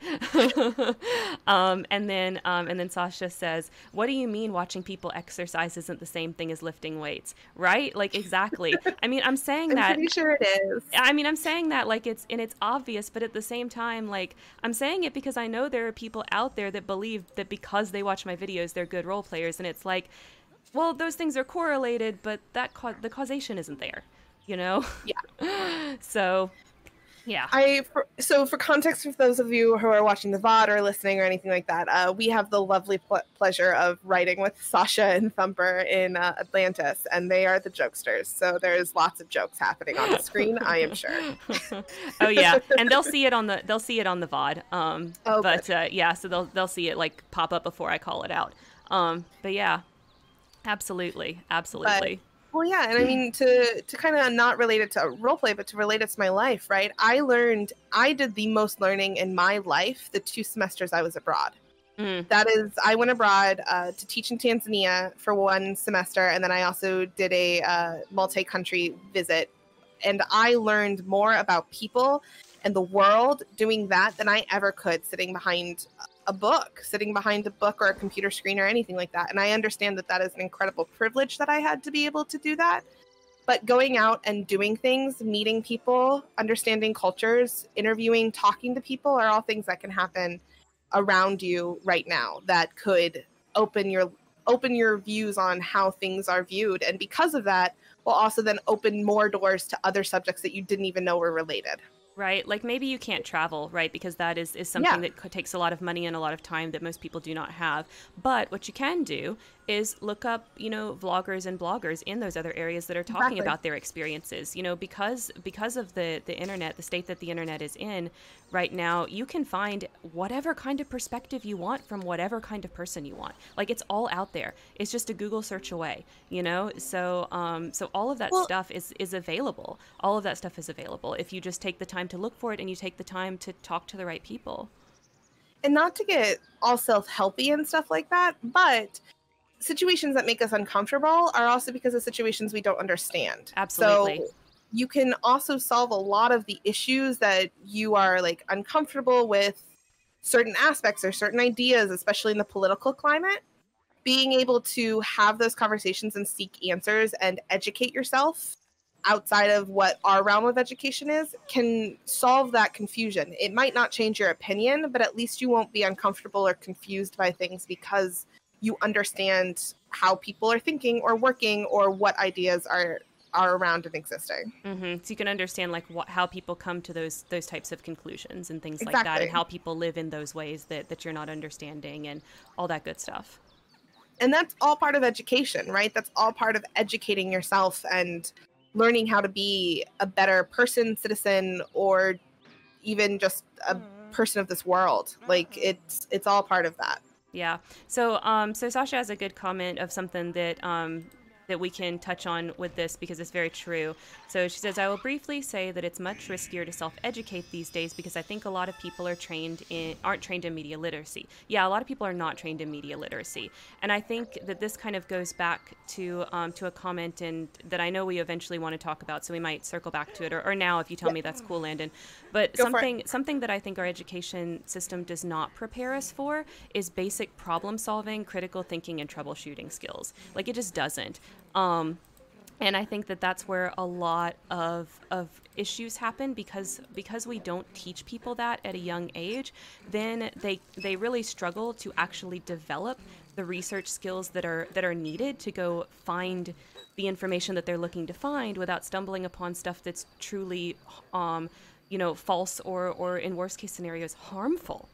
Um, and I think that that is that is something that uh, that really it goes back to how our education system is there to, to yeah. is designed to train you to become a worker, and so we don't really spend a lot of time uh, training you on how to properly think and solve problems because we don't want you to do that. We just want you to go to work and do what your boss tells you and then go home you know? So so without those skills um, researching can be difficult. Well without yeah, getting reading comprehension is hard. Yes reading comprehension is hard. It is 100% hard. And without getting to like conspiracy theory too but we don't necessarily want a country full of people who can actively think and problem solve for themselves because then it becomes the the people's whose job it is to do that becomes significantly harder because more people can do that job.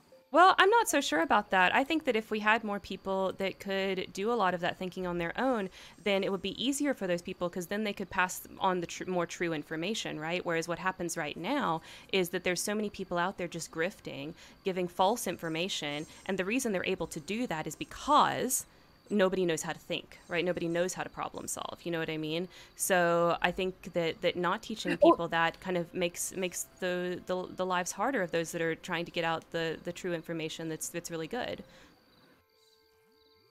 I'm I I think that yes and no it makes their lives harder but I think that's because of the invention of the internet. If we're looking at the education system as a whole and how long it's been in place, when W was in in charge that the internet wasn't that big of a problem. Yeah, not really. False information when the idea of of really solidifying not problem solving and solidifying teaching to a test with no child left behind uh, that that is when that really was solidified within our country and because of that the internet or during that time the internet wasn't really spread with as much misinformation as it is now i would argue that within the last 10 years is really probably even like six years is really mm-hmm. when the like wildfire of hey by the way if you read it on the internet it doesn't mean it's true kind of existed. Yeah. And i think that we that we do need we need to take some radical steps to adjust to this new reality because it's not going away oh, anytime yeah. soon. Like we're not going to get well, rid I- of the internet. It's not going to stop. So like we have to adjust to that that reality where now we all have to be excellent researchers just to just to survive well, I also think it's going to get worse way before it gets better because also think of the things that are available to people. They can mm-hmm. now publish themselves, like in books. People can write vast, terrible theories and that are filled with inaccuracy and half truths. Publish that on any self publishing website or, you know, Amazon or anything like that and then it's published. Yep. It's a fact of record. It is then more legitimized because of that. Yep. And that's incredibly scary. So it's not even just I mean that has to do with the internet a little bit making that so much easier, but it's not even just the internet that that stuff is happening. Yeah. I mean, I definitely think that that the the internet and the quickness with which stuff spreads now changes a lot of things. Um, yeah. Oh, 100%. Um, and and uh, and change is hard and change is scary. So I know there's like a lot of people out there that um, that you know they think we can we can just keep going on with what we with what we have right now, and we clearly can't. Like we can't. There's no way. Yeah, I mean we can't for for multiple reasons. One being that the education system isn't really teaching anything anymore. It's or it's not it's not letting you be a critical thinker. Mm-hmm. Um, you're not asked or taught those skills until college, which is hidden behind a paywall. Yep. And a paywall of privilege that a lot of people can't access. Yeah. Um Thumper, uh, that that's like some really that so that's like the really interesting contrast, right? Is that um, is that academic publishing kind of has the the opposite problem because it's kind of gated to to the elite um, and to to you know older people that have been in this for a long time. It's really hard to get even true ideas through if those true ideas um, go against accepted norms and values, right um so that that's like that's like the problem in the opposite direction right like it's it's too it's too closed off so then if an idea turns out to be new and true but it kind of like rocks uh, the current status quo, then they also don't want you to to to talk about it. But it's like that's just messed up. Um, you know, you should be able to get your ideas out there, but the the what ended up the internet, which allowed everybody to get their ideas out there, also opened up the floodgates for a lot of people to put out just totally harmful, wrong ideas that are that are that are hurting us now. Thumper, I think what you said uh, is extremely important as far as therefore the elite uh, and the biased people get to dictate what is considered correct. And you are 100% true, which, yeah. like, and that's in behind a paywall as well, is, is that there's this idea of because you are part of the secret club of academics that you are inherently right, which, if you are an expert in something, you belong within that club. I agree, but it also makes it extremely impossible to access any of the information that is coming from that club without being part of that club. Yep. Which kind of leaves the lower class or the lower the people who are unaware without a clue of what's going on. Yeah, it really sucks. And yeah, so I mean, we we have this whole mistrust of academics, and that's what you're touching on with that with that comment. Um, and uh, and and in a way, like I get it. Like I I get why people wouldn't want to trust academics, even though they um, even though they have the a lot of times the more researched information, the more correct information, things like that. Um, but uh, but in reality, like it all goes back. It all goes back to like our our systems and how they interwork and the way that the internet is disrupting that. And we yes. just aren't we just aren't prepared for it. We just aren't prepared for it. Yeah, whoever opened the can of worms that was the internet had no idea of how no. this would affect the world. we didn't know. in positive ways and and negative ways. I am extremely grateful that in order to figure out what brand of poison I need to kill someone, via character. We're talking real. Li- we're not talking real life. We're talking character. Uh, I'm a Google search away from yeah. that. Whereas before, I'd probably have to have like a book about it in my library. You'd have to go to the library. Amazing. yeah, that's true. What are those libraries? I don't know, man. Haven't been in one of those um, in how many months now? We're going on 147 days, so oh I just actually made that number up. So it's I think it's around there, but I don't know. That don't sounds know. right. I don't know. We're gonna I, go with it. I know False that information I know that the first day that I was told don't come into the office, work from home was March 16th, I think, or whatever Monday was close to that. It was somewhere around there, like mid March, and I think it was March 16th, Monday, March 16th, I think. Um, or, or something close to that if I'm wrong on that yeah. exact date. Uh, so yeah, it's been it's been a hot minute. It's been a hot it's minute. Been a, it's been a little while. Mm-hmm. but yeah, I think that the uh, the concept of of being able to be a critical thinker and um, ask questions and, and know how to truly read things with, without spewing the facts or looking for answers and then being able to explore upon your findings is something that not a lot of people have access to or the ability to do, which yeah. is inherently as as both of us consider ourselves educators, um inherently sad to me. yeah, so I that kind like, of it is sad but i think it's because we like we talk out of both sides of our mouths in a way so this is another thing that i want to bring up in regards to this topic is um, convergent versus divergent thinking right yes. so these are two different um, problem solving troubleshooting techniques, right? So, convergent thinking is essentially like when you have a list of possible solutions and you do a bunch of things to try to determine which of those, like, I don't know, 10 solutions or whatever, is the actual solution to your problem. Um, this is super, super useful for things like troubleshooting computers because a, a computer is, is, you know, designed so there's only going to be so many possible solutions before you before you reach whatever is is true about what's happening with that computer because it's programmed, right? Um, so that's kind of convergent thinking. And then divergent thinking is when you're told, think outside the box. So divergent thinking is when your problem is something like, draw me a house. And there's a lot of different ways to draw a picture of a house, and none of them are exactly right, and none of them are exactly wrong, and um, and it's up to interpretation. So you're you're just you're just as much you know trying to figure out uh, you know, just picking uh, picking away and, and making it work as opposed to like picking, you know, the right way. And we spend a lot of time in our education system telling people to think outside the box and to be creative and to have new ideas. But the reality is we don't we don't actually encourage that. The reality is we encourage convergent thinking. Um, and and these two things like these aren't bad like convergent versus divergent thinking it's not like one's good and one's bad they're just two different ways to approach problems. Um, but we are we are so into the idea of convergent thinking that we don't like we don't ever use divergent thinking to the point that I think a lot of times when yeah. we do use divergent thinking when someone does get creative we get very uncomfortable we get very uncomfortable with like oh this is not what I expected oh wait is this the right answer and it's like I don't know. Does it actually solve the problem? If it does, does it really matter if it's right? In some cases, it, it does, and in some cases, it doesn't, right? So yeah, exactly. Thumper says, um, "Be creative, but not too creative." I think that's that's a lot of you know what we expect of people. We expect them to to be creative, but somehow still work within the status quo. Which, like, if you're using a lot of um, divergent thinking, then you're going to be moving outside of the status quo very quickly because that's how you become and be creative.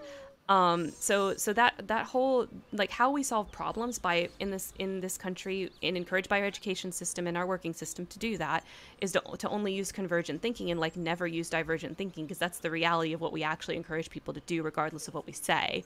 Um, we end up with people that can't properly problem solve that that they believe that the answers are on this list and if it's off of the list then it's not a possible answer and I shouldn't even try it. And and that I feel like is really what hurts us in a lot of these things that we talk about with like not having good reading comprehension and not having good problem solving skills and da da da da da. Is because we we beat divergent thinking out of people in our school systems. We really do. Yes. Oh 100% i mean it is look at multiple choice answers right? Yeah. We're taught like i know that that's small and it, it doesn't reflect the whole thing but it's it's a very clear example of the answer is one of these four things. Yep or like period doing, end of story. or like how um how math classes tell you you have to show your work. Like i get why math classes tell you you have to show show your work because they want to make sure that that you didn't just guess right? But at the same time like there's sometimes multiple ways to solve the same math problem and Yep. in school you get deducted points if you do it a different way than what the teacher taught you and that's not right like i don't like that that's not right because it tells people that there is a right answer instead of just Yep. getting an answer that works um, and I Well, it wish there was more emphasis on find an answer that works and less emphasis on find the one right answer. Yeah. Well, it also exists in the like the idea. This is a very small uh, example that I have from my own math class this last semester. That I was taught one way to solve a multiplication problem. We're talking like you know 176 times 538. I was taught one way on how to solve that hmm um, when I was in elementary school. And I didn't get it. I didn't understand it. I struggled through it, which is why I use a calculator to solve 90% of my math problems. hmm But then last semester when I'm teaching when I'm when I'm learning how to teach math, I find out that there are 5, 6 different ways to solve it and that was never made available to me because there was a right or correct way on doing it, which sucks. Yeah, like that really that, the fact that even as a even as a fourth fifth grader i didn't even know that there were other possibilities and i failed because i didn't i didn't have access to those other possibilities. Yep. And I mean, I really didn't learn how to do math until I, I got into the working world, right? Until I got into the working world, world and was faced with real math problems that I had to solve because I had to solve them to accomplish something in my job, right? So, um, so I really didn't learn math until after school. I suffered through it as, as best as I could, um, you know, to pass. But uh, but I really didn't know what I was doing most of the time. And I do believe it's it's a lot of because I was told here's this abstract problem, no context around it a lot of times, and then you have to solve it in this one and only way and you can't do anything else and i do think that that really really hurt me when it came to math and is part of why math was my worst subject. I'm not actually bad at math as it turns out. I'm actually pretty darn good at math and pretty good at thinking about numbers when i'm not forced into this one little box to do it. Yeah i think that is a huge problem. Like i think this kind of just relates back to the school system and everything like that. Standardization is important right? We want to make sure that we are all have access to the same um, education and the same tools and everything like that. And so that's necessary within Yeah. school districts like it's good for a population to all have a similar working knowledge pool so that you can reasonably assume that other people know similar things that you do. Like that's useful. Like so but it also just throws everyone into a box to sit there and be like oh this is because this is the acceptable way on how to teach it because everyone can understand it this way we can't be outside of this box. Yep. And therefore you have to learn inside of this box even though there's so much more to education than that exactly but this is the important stuff and that is incredibly disheartening Yeah, so Thumper says there can be more than one tool. Exactly. And I really did not learn that until I started doing um, troubleshooting uh, in a software uh, software troubleshooting call center when I started working and I started having to like actually solve problems all the time every single day. Um, and and I would say, you know, for, if if you're kind of listening to this and you and you this you feel like this speaks to you, right? And you're like, "Oh my gosh, I'm not as creative as I really want to be." A lot of times I do get myself stuck stuck in what is the right answer as opposed to what is an answer that accomplishes what I want to accomplish. And um, my advice to you actually would be a book called The Art of Troubleshooting. It's a free book, and you can Google it. Um, it's good, good SEO, so if you Google The Art of Troubleshooting, you'll find it. And um, and this is the book that um, that we used at one of the companies that I worked for to build a troubleshooting and problem solving course. So everything that that I learned about it and that we ended up designing is based off of that book. And um, and it is a wonderful tool that teaches you really about how to think and how to problem solve in a way that utilizes both convergent and divergent thinking when it's appropriate. Now, I don't, it's been a really long time since I've actually read the book, but I don't think he actually talks about it in terms of convergent or divergent thinking. It's, it's not like an academic book or anything. It really is like, like real life problem solving book. Um, so he doesn't talk about it in that academic way, but you know, since the learning that I've done since then has shown me that really is what he's talking about. He, what he's really teaching you to do in this book is when to use convergent and when to use divergent thinking and and and what the you know really good problem solvers and troubleshooters do to actually accomplish that. And it's a wonderful wonderful book. I highly recommend it to anybody who feels like they're struggling with um with always trying to get the right answer instead of just trying to get the answer that works.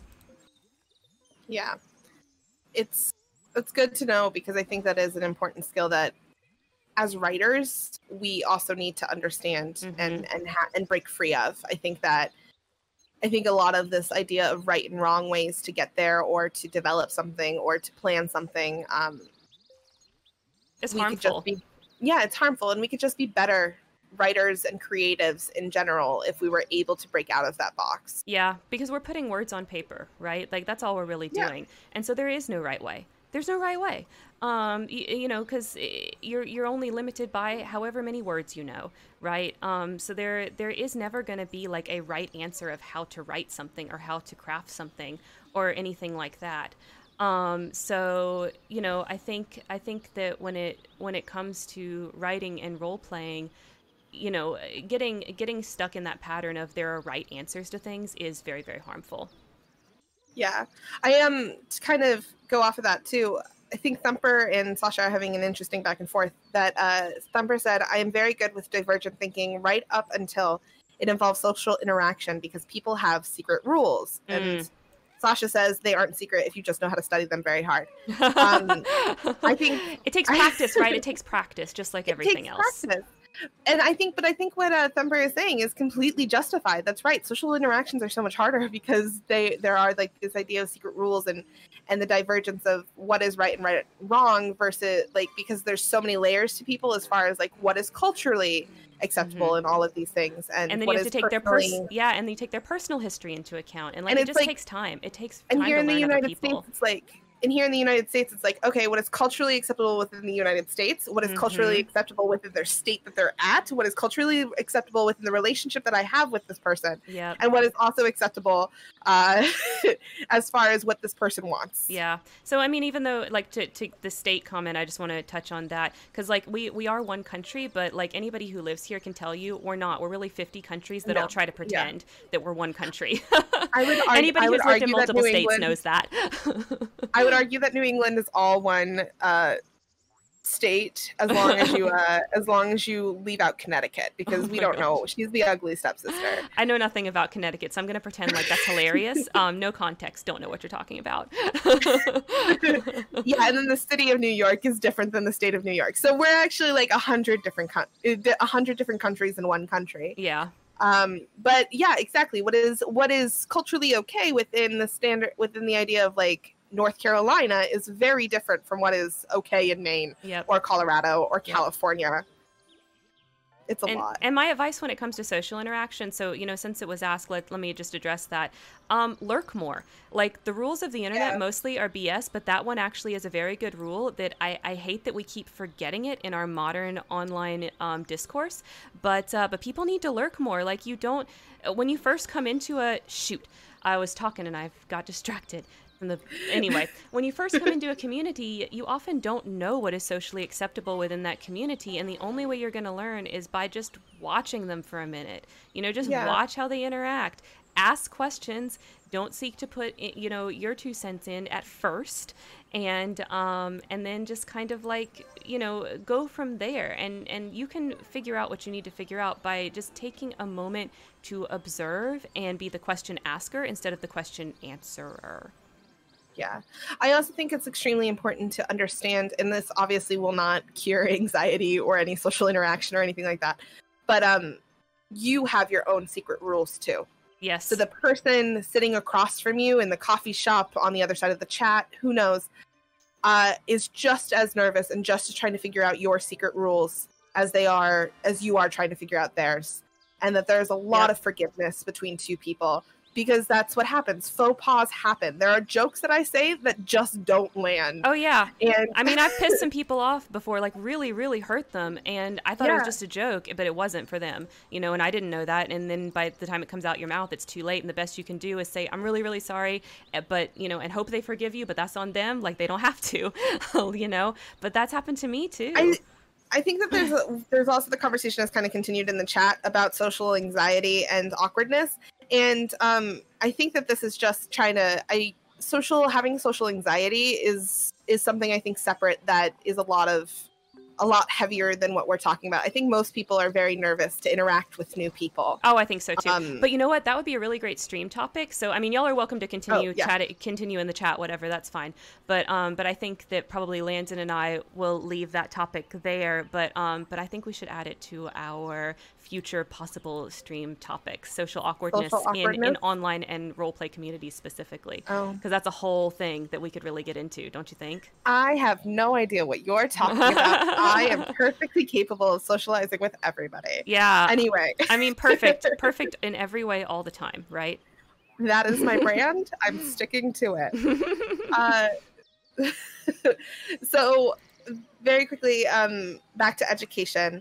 We discussed like ways to learn outside of the school system. What are ways that we as educators can teach outside of the school system? How can we and even as people how can we uh, make sure that people are getting the correct information when there's a lot of misinformation being spread yeah. across the United States. How can we do that so, in different ways that are just not go read this article? Yeah, right. Because just sending people a bunch of links that's pretty off-putting, right? And and it really doesn't. At least I have not had good success with that. Well, Maybe sending one link is good, but like when you when you barrage someone with a lot of information that they can't process, like it becomes overwhelming and they kind of shut down.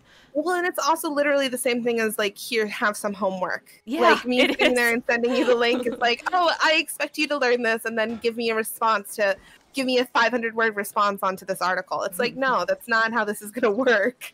Yeah. So what I think is really important when you're trying to like, if you're trying to help someone learn, um, or you've taken that on, or they've asked you a question that you decide you want to answer, things like that. I think what's most important, or at least what I've found is most important, is providing people safe spaces to be wrong.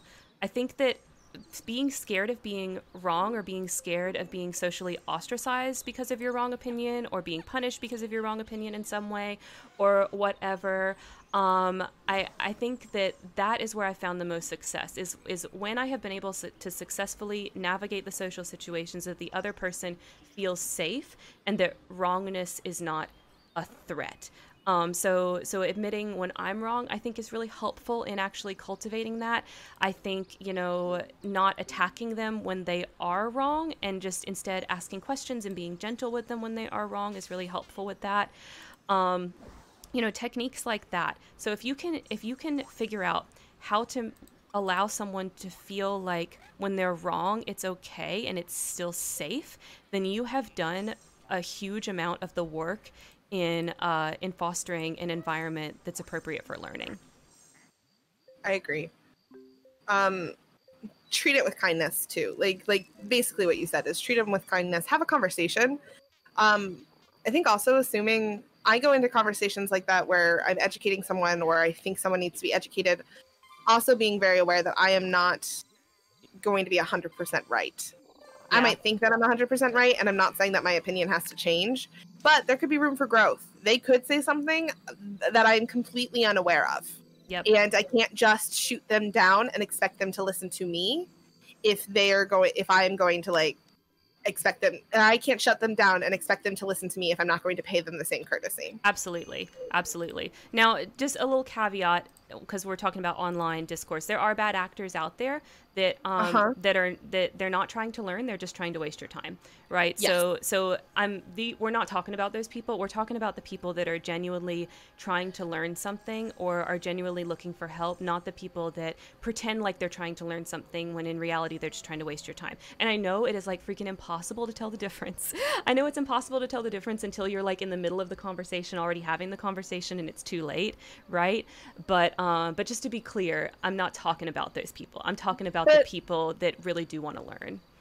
I don't think that that is too late at that point, right? Because you can't tell the difference. So You sitting there and, can't. and, and you recognize where your boundary is and how much energy you have to allocate to this situation. Yep. And when you reach that point and you recognize that it's not going anywhere or the discourse is turning um, in a direction that you don't want it to turn, then you have every every right to sit there and be like, you know what, I'm not here for this right now, or I'm going to close this chat, or I'm going to just yeet it out of here. Yeah, like you have every oppor- You have every valid reason to do that. Yeah, I think it's can. it's okay to say like like I'm sorry, this was way deeper than I thought it was when I started this conversation. I, I I'm out of this conversation now. Like I think that is totally valid. or just sitting there and being like, I can see that we are not going to come to an agreement. Yep. Bye. Yeah. Like, just it doesn't even have to be anything. I can see that this is going nowhere. Bye. Yeah.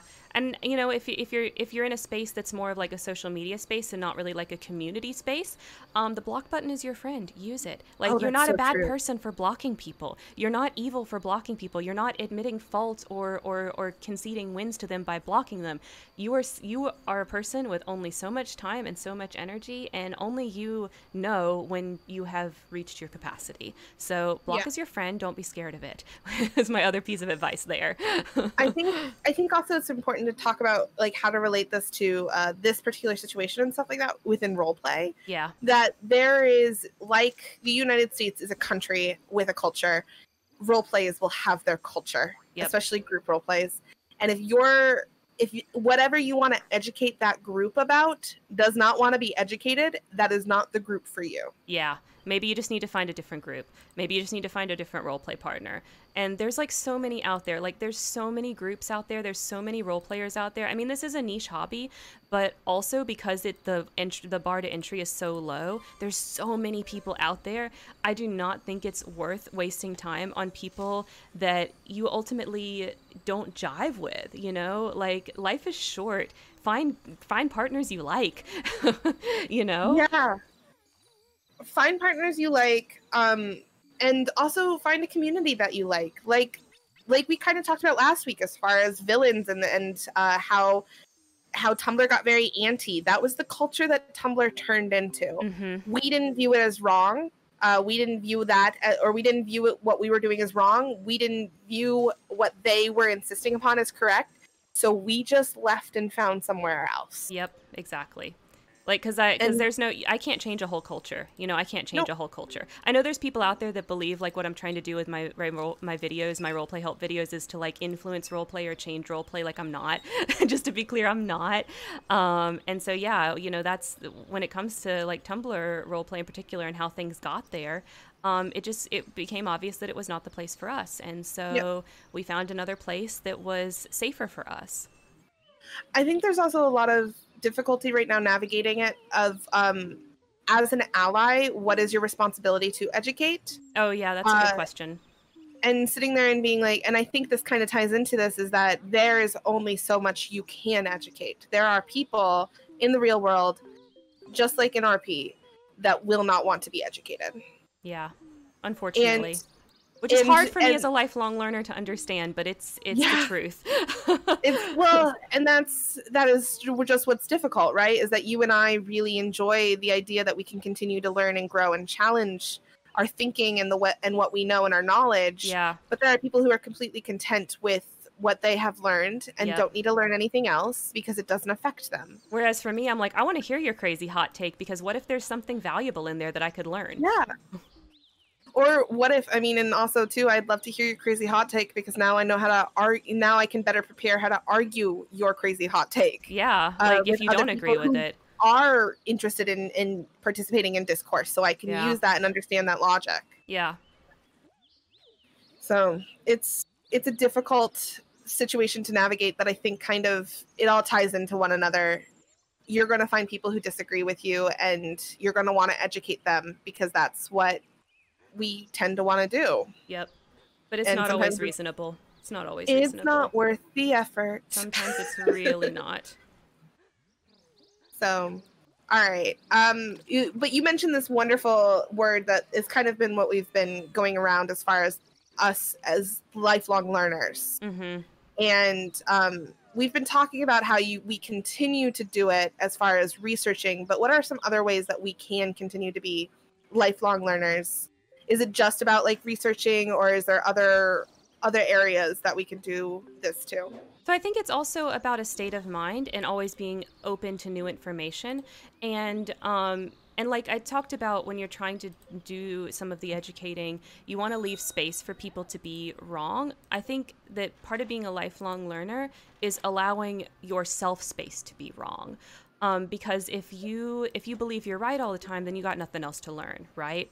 But knowing and knowing in your heart and knowing in your soul that that's not the case and that you are wrong too um, really opens the floodgate to being in the correct mindset for being a lifelong learner so if you can if you can get your thought patterns into that i think that it is super helpful um, to make yourself interested in doing the actual work and research that you do to be yeah. a lifelong learner yeah, Sa- Sasha says, I will be wrong until I die. That's the adventure. Yeah, I agree. Yeah. Pretty much. Yeah, exactly that. and I think because we talked about, we have this idea that like there is a right and wrong answer, it becomes with this like, this right is right and wrong is wrong and it is black and white and that is, and if you are wrong, you are bad. When in reality, you can be wrong and it be okay. I think that's something that people need to acknowledge that like, oh, what I thought at 16 was wrong. In fact, Edward Cullen, terrible boyfriend. I was wrong, and I got to learn from that and grow bringing from it. it back, bringing it back.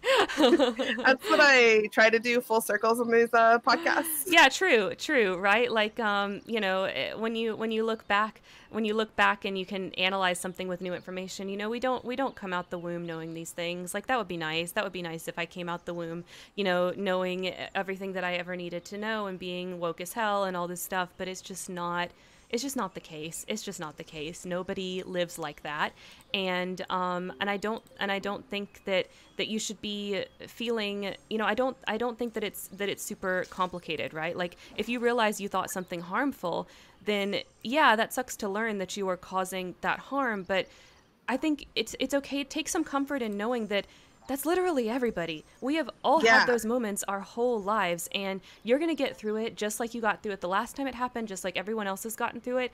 And and you and the best you can do is just is do better in the future. You know, like and the past is the past. It's there to learn from but you can't there's no no one's invented time travel yet like no one's invented time travel yet that'll be cool one day maybe when we do but no one has and so we just do our best to do better tomorrow yep and and uh know that you are doing good by educating yourself yeah or know that someone else is doing good by educating you yeah like the effort the effort at the end of the day is is really important um because you're gonna make mistakes and that's inevitable Yep.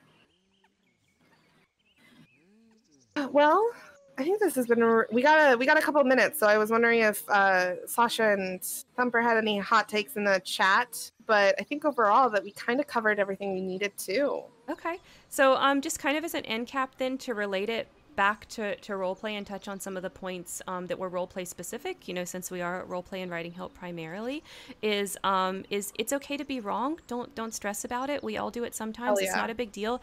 Who cares if you role played that thing wrong one time? You're right do it again later with you know with somebody else or whatever and, and do it right the next time. It's fine. Um, also i think you know researching is important and and i think it's Im- important in these uncertain times right now where there's a lot of misinformation out there that um, you know make sure that you're looking at multiple sources make sure that you're you're doing things like thinking um, about about the source that you're getting something from um, stuff like that. And and again, I can't recommend this book enough. The Art of Troubleshooting. If you are somebody that really struggles with that critical thinking and problem solving, um, that book is a godsend. And uh, and it's free. It's it's free um, because the author really believes that this is an important skill that's lacking in people, and he wants to help with it. So I cannot recommend that book enough for anybody that's struggling with that. And um, and yeah, like just just continue continuously researching and improving yourself is is not only going to improve your role play and writing experience, but um, eventually it'll it'll improve your life too. Yeah, I also think um, it's important to, for my final note, uh, when you are wrong, people will not remember your wrongness. They will remember your reaction to the wrongness. Absolutely. So if you are wrong, accept it, move on. Don't sit there. They will remember the reaction or the storm or the ins- or people insisting that they're not wrong. That's what people will remember.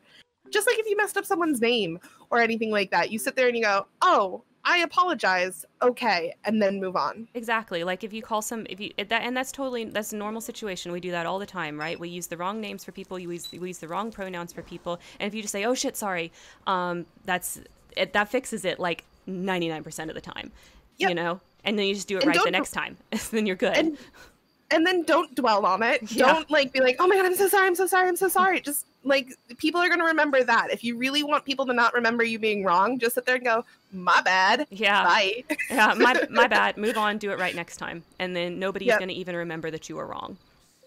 Um, Thumper has a hot take that teachers should should teach internet safety. Oh, true. Uh, and I agree. Actually, in true. fact, I think I think uh, high schools are implementing this as part of their tech courses and uh, online courses. So I think people are. I also know that English classes in at least college have been really, really like focused on. No, you need to have first of all reliable sources for the, these reasons exactly but also to do your research when it comes to anything including facebook oh my gosh yeah that's um the, yeah that's good to hear hey ryan um we're actually you're actually here for just the tail end but i'm so glad that you could um join us today ryan um, for for the last of it. VODs will be going up afterwards on YouTube. So um, for those of you that are logging in at the very tail end, I'm so sorry that you missed us, but you can catch up all of it on YouTube in a couple of hours when those VODs go up. Yes. Also, Thumper, your aunt doesn't remember you calling her an old woman 20 years ago. I promise you. You are keeping yourself up at night for that one. And you want to know the truth? That, you want to know the truth? If she's holding a, if she's holding a grudge like that 20 years later, it's got nothing to do with you. That has That's to do true. with her. That's her also, problem. also, 20, 20, years ago, you were like eight. She was old. like that's the other thing too. she she doesn't, and she wasn't even mad when it happened. That's the real response, right? Like that's the reality for those situations. Yes. My grandmother was um, the one that was mad. Oh my gosh. oh well, that's too. That's funny. on your grandmother. Apparently, old is an insult now. I don't know when that happened. Womp. I guess it was always kind of an insult, but I like guess. I don't get it.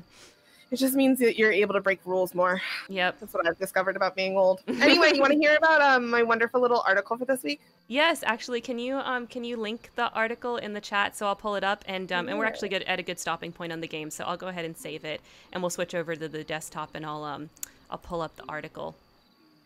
So you can and you can explain it while I'm kind of getting while I'm getting all this right. going. So um, after COVID cancels all his flights, one man sailed solo across the Atlantic to reach his 90 year old father for his birthday. Oh my gosh, what? And I am just thrilled by it. So Juan Manuel uh, Ballesteros, I suck at last names, uh, basically never got the memo that he couldn't go home or anything like that. Uh, COVID was canceling all his flights. This was at the uh, very beginning Portugal. of it. Yes, so this was in when it was hitting the EU pretty hard. So he was in Portugal, um, and all the international flights shut down, and so he couldn't get to Argentina where his parents are, and so he ended up taking his boat and he's a he's a marine so he had a lot of experience on a sailboat before and everything like that but to sail across the entire atlantic ocean all the way down to argentina to see his dad for his 90th birthday oh my gosh and look at that look at look at that good good good mask wearing right there mask yes. mask yeah we love it we love to see that Oh, this is so nice. This is so nice. I mean, it, it, it, I, I hope of you know, in addition to the masks, that they practice social distancing and all of that good stuff, because um, that is important, right? Those flights were canceled for a reason, But um, but at the same time, like it's really hard to not look at this and be like, oh my god, that's so sweet. Well, oh my god, well, that's like, so sweet. He spent time on a boat where he was alone for more than 14 days, so he So was totally wasn't- social distancing, Yeah, so which means that he then. wasn't breaking any. He wasn't. He wasn't breaking any rules. This is perfect. Yeah. Oh my gosh. So I guess So so, it the trip itself ended up quarantining him basically. Yeah. So it took him 75 days to get home Oh my gosh. from Portugal to Argentina. That's crazy. uh, and it was a 29 foot sailboat, which is pretty decently sized. Uh, he had packed everything ready to go, and um, but he ran out of wine on day 38, which I think is extremely important because I would be like, whew, the last 10 days would be terrible. Awful. Oh, it says, Um, and then the wind quit, leaving his sailboat sitting in the doldrums for ten days. Oh no! So not only did he have no wine, but he got he got paused for ten days. That's awful. yeah, but you know, overall, and he has like he has a uh, Instagram and everything like that. Overall, it was really Yeah. really good, and he was able and oh, and he took a test in Argentina and he cleared. Oh, good. You- you should have after 85 days on a sailboat. Sailboat. Right. Um, but yeah, so he played he played it by the rules and everything like that. But it's just nice to know that like that's that's still happening out in the world. Some good news for uh these COVID times. I like this. You've shared a couple of the articles that you've shared. Some have been like funny stuff, right? But I really am enjoying the um the good news ones. So this is lovely. Yeah, And this, I, think figured this is his that's kind of what we Instagram. This is his Instagram, right? Let's I go look believe at it. so. Yeah. Yeah. Uh, no, I don't want to sign in right now. Thank you. This is fine. okay. Oh yeah, and he does some scuba diving. Oh, these are beautiful. Yeah. Let's see. Oh no, we're not going to worry about signing in. Thank you. I just wanted to browse a little bit. This is so nice. Oh, and here's here's from the article. So this is must have been when he actually got there. Yes. Aww. We love him. Okay, what is his name again? Juan. Juan. Uh, yeah. Juan Manuel. By your start. Nope. See, uh, Thumper even put it in the chat for me to figure out how to Juan- pronounce Juan it. Manuel Ballestero. Uh, By, or Okay. Ballest- Ballestero. Yeah. Juan Manuel Ballestero. Terrible I got it. Thank Not you, gonna Thumper. oh well, we stand. We love you, Juan. This is um, this is lovely. Yeah, we stand Juan. So, but that's what I got for good news this week. Okay, I like it. All right, so so that was um, this was basically our episode on our experiences in the education system and um, kind of what we personally do as uh, as lifelong learners and kind of how we make that work. And, uh, and and we just felt like it was important when it comes to uh, role play help to talk about some of that stuff because um, it, it is something that a lot of role players I think do struggle with. You know, doing research for for the characters and things that they're trying to set up, and also um, you know in the server a lot of times when people ask ask questions um, that that they need help on in role play, what we end up doing is actually not even answering their question, but just helping them understand that it doesn't matter. Like the choice doesn't matter. It's okay. You can do whatever you want. We're just playing pretend. You can do anything. So, um, so I felt it was this was an important topic for us to talk about. Um, so, so thank you Oh, everybody thank for tuning Lunar. in. Thanks, Lunar. we it was lovely having you guys all in the chat. Thank you for interacting with us. Uh, Yes. We're glad that you appreciated it, and I hope you learned something today because I think that's the most important thing about being a lifelong learner and someone who's interested and invested in education is that you learn something new every day. Yeah, I hope we were able to provide you guys with either um, a perspective that you hadn't heard before, or if it was a perspective that you had heard before, you know, some additional ways that that's um, that that's talked about and, and discussed, and kind of you know why we have that perspective based on our um, not so great experiences with the education system, because that's where really it all came from, right? That's where really it all um, it all came from. Oh, Um, 100%. It's having imperfect experiences in that in early life. And just know that when I rule the world one day, uh, the education system will be one of the first things to change. That will never happen. I will I will prevent you, Why? I, and only because I love you. Why? you can't rule the world, Landyn. I would be a no. wonder. I would be a wonderful queen of the world. Thank you Um, very much. we're gonna- we're- 2020. Uh, uh, abolish all Abolish unjust hier- abolish all unjust hierarchies, including ones with dictators that I like. Even um, so, sorry, Landyn, I can't. Guess you're I not getting abide. Australia.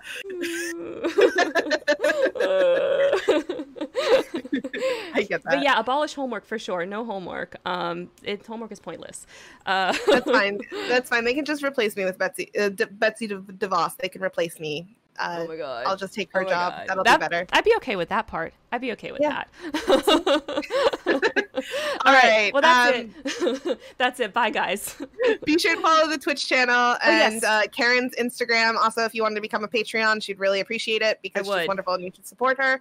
You can follow our Instagram at Enter Stage Window, and uh, you can listen to us on Spotify. Recommend us to your friends. Tune in next Saturday. Is there anything else? No, um, if you're not following, please give me a follow on Twitch if you want to see your name pop up right now while we're on for like only about another minute, minute or so. Um, it makes a fun noise that I that I like to hear. So you know, click that follow if you haven't yet.